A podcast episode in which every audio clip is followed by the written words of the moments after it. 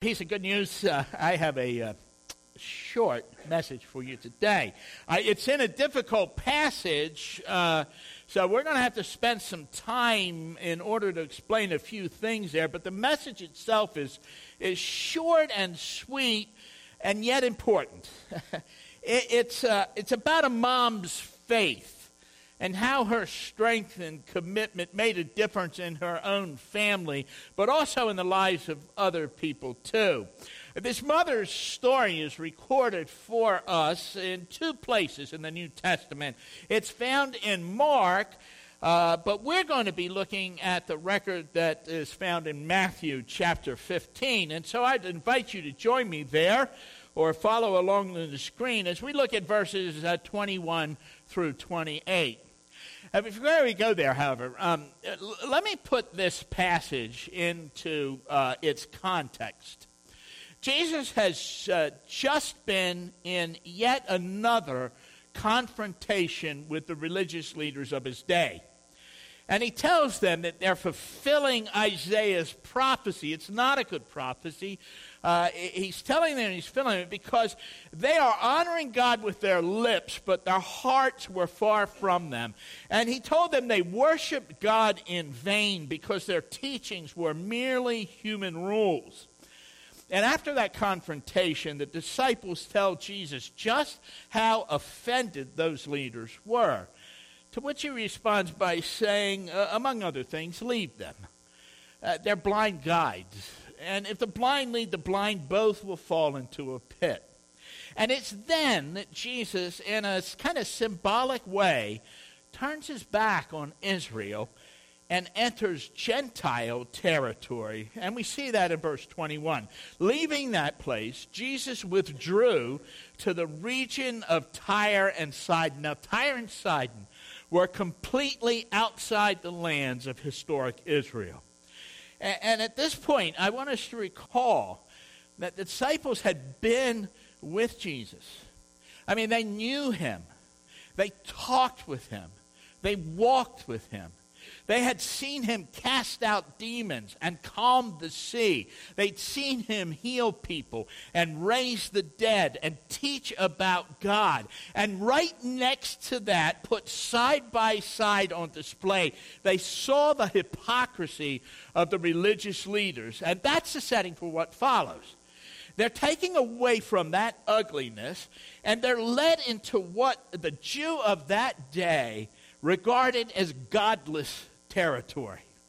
Most Jews avoided Gentile territory whenever they could, and the religious leaders especially disdained it. And the beginning of verse 22 emphasizes the pagan nature of that country when it says, A Canaanite woman from the vicinity came to him. This is the only place in the New Testament where the word Canaanite is used in any form. And for a Jew, which was the audience to which Matthew was writing, it's his most Jewish of all the Gospels. That word Canaanite recalls the idolatry and the lostness of that ancient enemy of Israel. Uh, they were the people who originally inhabited the land and they were turned out of it because their sin was so great.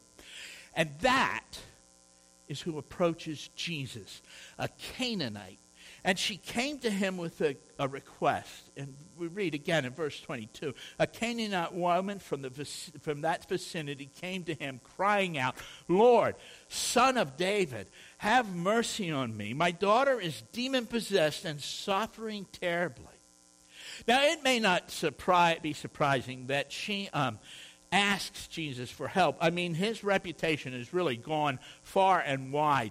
And a careful reading of the Gospel shows that many people from non Jewish areas had joined the crowds that surrounded Jesus as he was in Galilean territory. Uh, but she calls him something. She calls him the Son of David. And that's a unique term. That's a term that applied only to the Messiah. And when we read that, it seems that she, this pagan woman, this Canaanite, had a better appreciation or understanding of who Jesus really was than the Pharisees and Sadducees, the people who populated the Sanhedrin, with whom Jesus had just had that confrontation over their hypocrisy. Again, to the Jewish people, the audience that Matthew was writing to, this stood out like a neon sign. Their own leaders were opposing Jesus, while this woman, in some way, acknowledges him. And her plight was awful. For her daughter's plight was awful. Her, her child that she loved was demon possessed and in terrible suffering. And, and this mother was in great anguish of heart and soul. The, the Greek verb indicates that she kept on crying out over and over again. And before we can understand that, and before we can look at the next verse, I want you to think about something. If you knew a person who, who was usually in a good humor, who, who almost responded to, to other people, responsive to them and where they were in life and how they were feeling.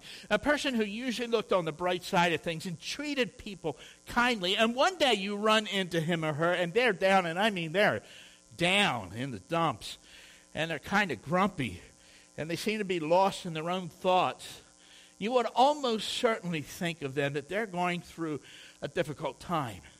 Uh, maybe, maybe they're having financial problems or they're experiencing health issues or, or a family member's going through some kind of a hardship. You'd think that because their, their actions are so out of character for them at that time.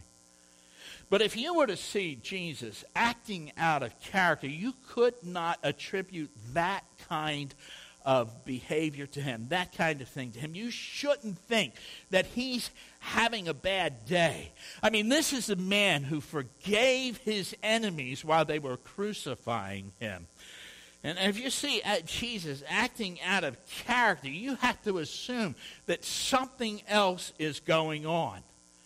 And there are several things like that in Jesus' life where the unusual, a thing that you would have never expected, it, it happens. And, and if you begin to think about it and pursue it, it leads you to the real point that's being made. The, curing, the, the cursing of the fig tree, the two step healing of the blind man, both of those are a kind of acted out parable, each of which makes a powerful point when understood in their context and properly. And that is what's going on here in this section of Scripture. And with that in mind, we're going to go on. And it's in verse 23 that we're told why this Canaanite woman had to keep crying out over and over again. It says, Jesus did not answer a word.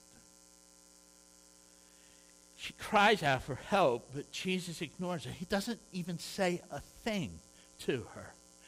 And this is so unusual. I, I, don't know of another case like it in the scriptures. People came to Jesus all the time, and, and, and he might ask him a question or in order to prompt some further comment or say something to get a response from them. But he always answered them, he always acknowledged them, and he always granted what they requested. But not here. There's something different going on. Something else is afoot in this passage. And she cries out and she keeps crying out, and Jesus ignores her. And ignoring her was hard to do, as the rest of verse 23 demonstrates. Jesus did not answer a word. So his disciples came to him and urged him, Send her away, for she keeps crying out after us. So Jesus is ignoring her. That's clear enough. But what's going on in the disciples here? What's happening in their heart and their mind? Are they just annoyed by her persistent, pestering voice so that they want to get rid of her? Send her away. She's bothering us. Is that what they're saying here? Or are they asking Jesus to grant her request? I mean, do they feel pity for her, foreigner though she is? Are they too also wondering why Jesus isn't answering her? You know, one commentator says they're just trying to get her out of her hair. And, and another one says the disciples are baffled and they can't understand why Jesus doesn't give her what she's asking for. And so, which one of those is right? Which commentator do we listen to? Well, I think it's the second option. The disciples want Jesus to grant her request. And I think that for a number of reasons. I think that because they've seen him in the past give. They've seen him grant requests and heal and deliver from demon possession and be kind and loving to people. And so many times before, they've seen that and not just with Jews.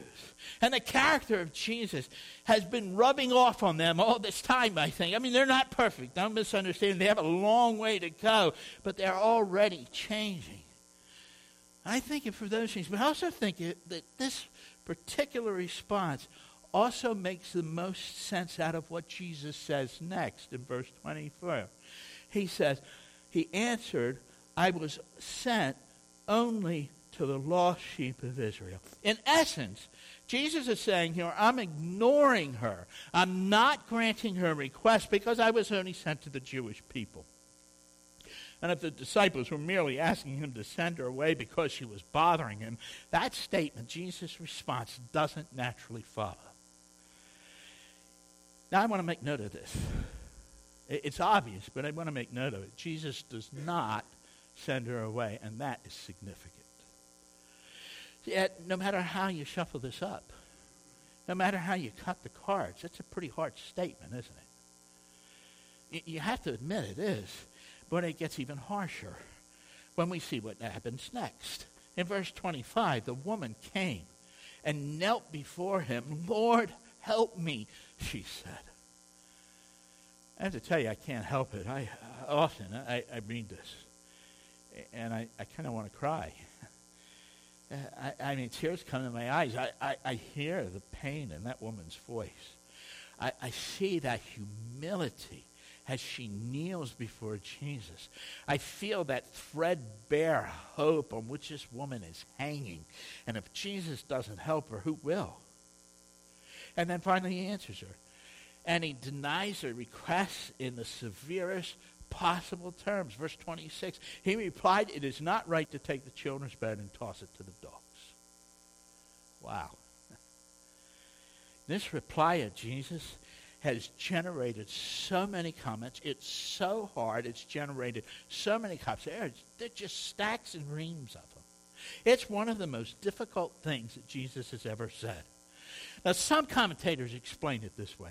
They say the text can only capture the words, not the twinkle in the eye as he said those words. See, they think he's making some kind of a joke, even an inside joke that this woman herself was part of.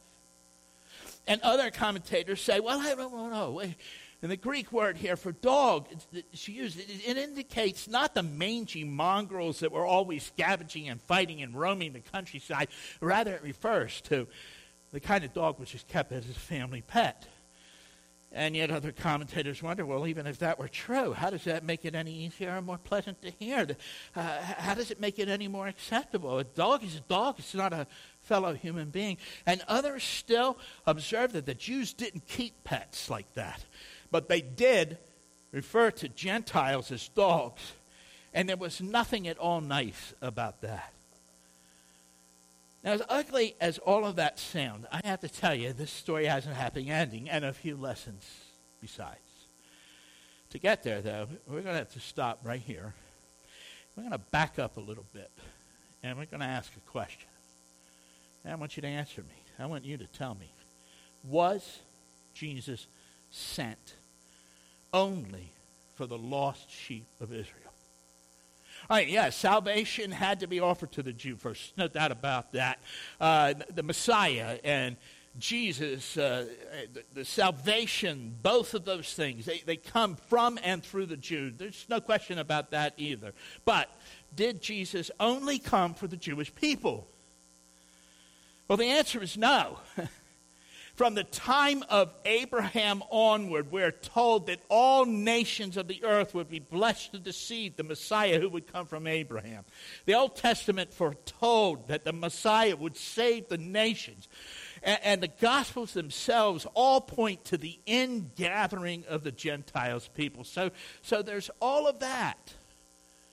We know it can't be that, that, that he came only for the Jewish people. And then there's two. If Jesus only came for the Jewish people, I cannot imagine him violating his call as he surely does if that was true when he grants this woman's request and all of which follows. So, just what is going on here? Well, the key to understanding this episode in Jesus' life is to know two things, which I guess kind of amount to the same thing. First, the Jews referred to the Gentiles as dogs. And they thought of Gentiles as those people who were outside the concerns of God. And you know what Jesus is doing? He is demonstrating in the starkest possible way what those two ideas look like when they're carried out. It was even more jolting for the disciples because they had seen time and time again the compassion and care and concern that Jesus showed for all types of people, how accepting and loving he was. And, and to see this was a shock to their system. I don't think Jesus could have taught this lesson more thoroughly or more convincingly than showing them what it would look like if God were really like that. And he showed them, he taught them by acting it out in front of them. That's the lesson he's teaching here. It's a parable acted out by Jesus. But the lesson isn't complete. It's not over. There's still more that comes from that. You see, the disciples are seeing what it would really look like to live that out, that racist idea, which infected so much of their Jewish culture. And, and they also had just seen that real lack of faith and humility on the part of the religious leaders. They saw the arrogance and the self righteousness of those who had those ideas, that held those kinds of ideas. But now they're going to be exposed to something that must have, I think it must have made their mouths hang open. I think they saw this and it, it just must have, the jaw must have dropped. Because they see real faith, genuine, life changing, uh, circumstance altering faith.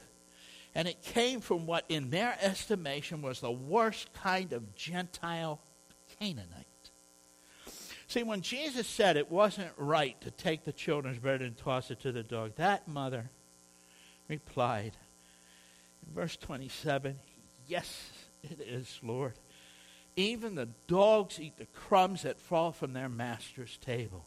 It is always right to do right.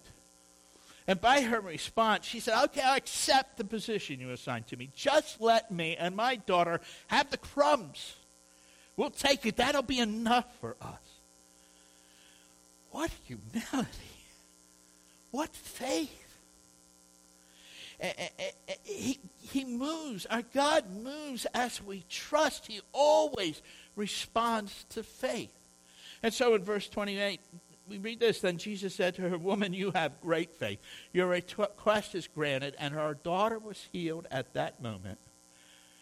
You see, Jesus wasn't just simply sent to the lost sheep of Israel.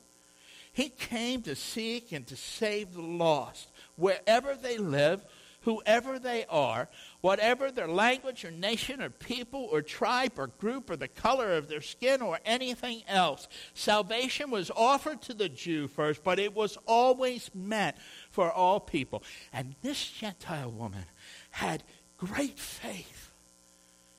Jesus says so, not me. And the only other time in the Gospels where Jesus said someone had great faith, that was also said to a Gentile, to the centurion who was willing to take Jesus at his word concerning that he- healing of his servant. And that healing was also done at a distance, just like this one. Uh, we, we, we looked at this story today because we need to be reminded of just what a mother's faith can do. Look at how great her faith was. Just look at it. Look at what it brought about. Because of her faith, her daughter was healed. Her life and her family's life is changed forever. And not just because their daughter was healed, but because Christ lives in them. And the disciples saw something. They were taught something in a powerful way, and it changed them, and it would continue to change them. This is the kind of thing that happens in the lives of a believer. That's kind of like a, a river coursing through their life. It just keeps moving you in, in the right direction. The effects of this teaching would continue throughout their lives. And this woman's faith allowed that lesson to be taught. I mean, Jesus could treat her the way he did so that he could demonstrate this truth to the disciples. He could bring honor and glory to God through it as he revealed this deep truth because her faith was great. And that woman's faith, I believe, went even further. Her story would have grown legs and it would have traveled. And Jesus left that house after he'd spent time there, and, and then he went into the Decapolis. That's Gentile territory. You understand that? And he healed them, and he taught them. And the text tells us those Gentiles, those pagans, gave glory to the God of Israel. As amazing as that is, because of the vision that was between those people when Jesus multiplied just a few loaves of bread, a little bit of fish, feeding over 4,000 people who had been with him for three days. I mean, he didn't disdain their company, did he? He was with them for three days.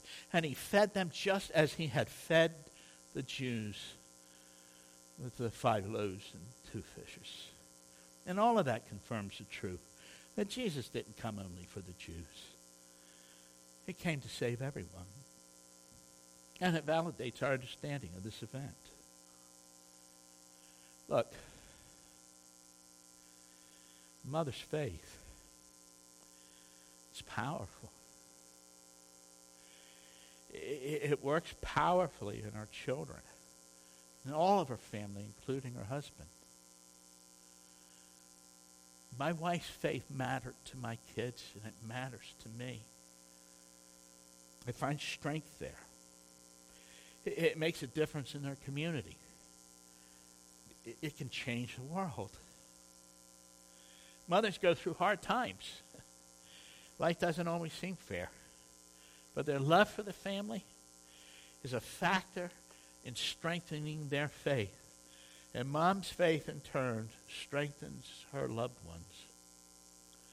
So I want to say to you, moms, today keep up the good fight. God always responds to his people. God always responds to faith. God always does what is right. And a mom's faith is a powerful thing.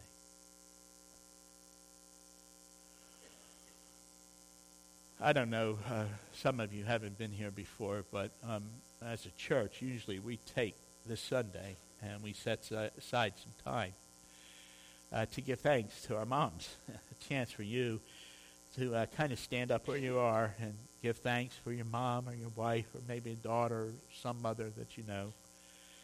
And uh, Proverbs 31, 31 says this about mothers Honor her for all her hands have done, and let her works bring her praise in the city gate. And we don't have city gates in our days. and Settings like this have to serve. And so, as I've always done, I want to offer you that opportunity to give thanks uh, to your mom or grandmom or whoever it might be. So I've got a microphone down here, and uh, we want people.